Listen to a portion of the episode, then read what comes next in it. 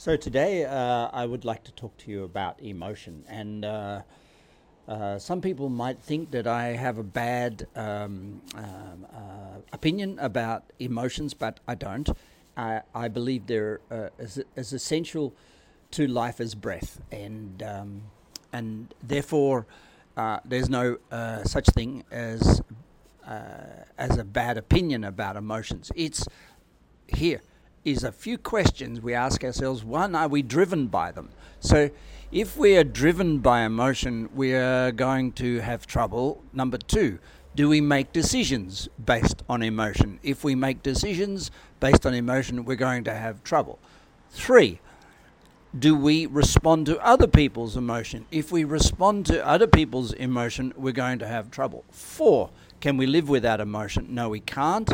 If we try to live without emotion, we will be dead in the grave.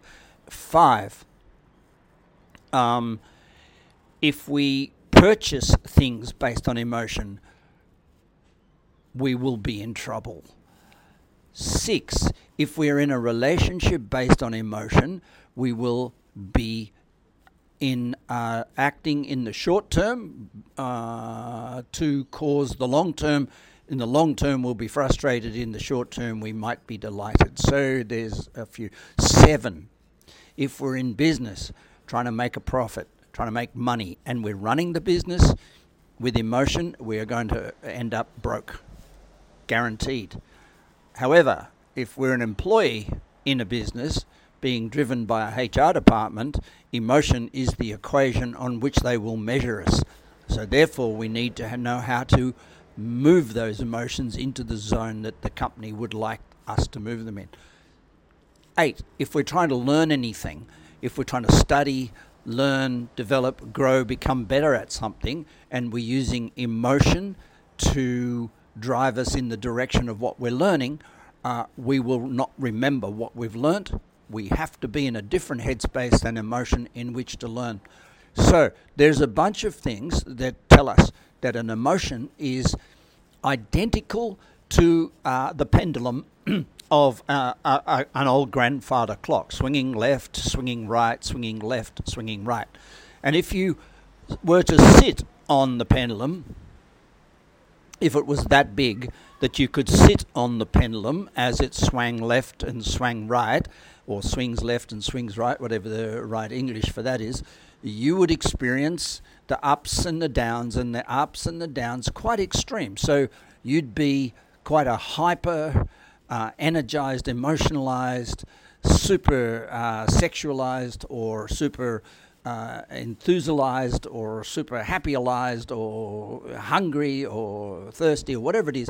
You would go to that extreme of the pendulum, and you would also experience either through your own expression or uh, uh, remembering what we repress, others express. So through the expression of another, um, the opposite.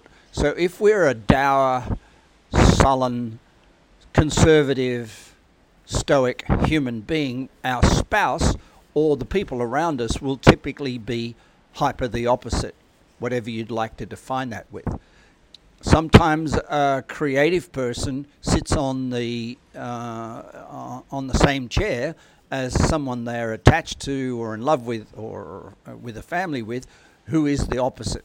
So sometimes our depressions are caused by having a brother, sister, auntie, uncle, cousin, father, mother, partner, child who is um, elated.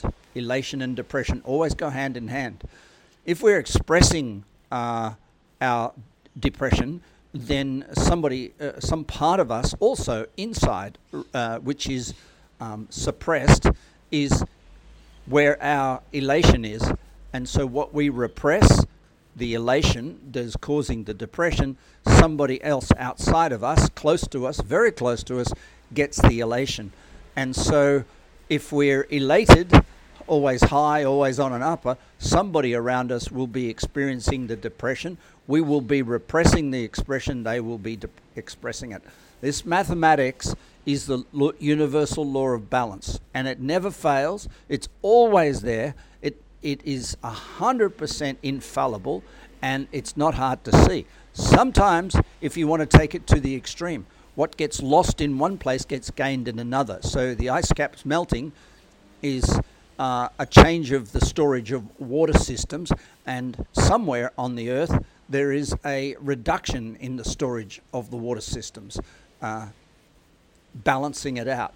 Somewhere in the world, forests are being destroyed. Somewhere in the world, plankton or plants are growing because the Earth's mission is not to have pretty forests. It doesn't give a shit what the forest looks like or what the um, oxygenation process looks like. It just cares that it happens at an equivalent rate to the need of the humanity on the planet. So if one place on Earth is uh, uh, burning down, another place will be uh, growing up. So we can see the balance of the universe if, if in, in, on the whole of the earth, if you can look for non-local balance, and then there is local balance, which is us and somebody else, and then is there is internal balance, our expressed and our repressed. Always there, never fails. Always there, never fails. That's what emotion is.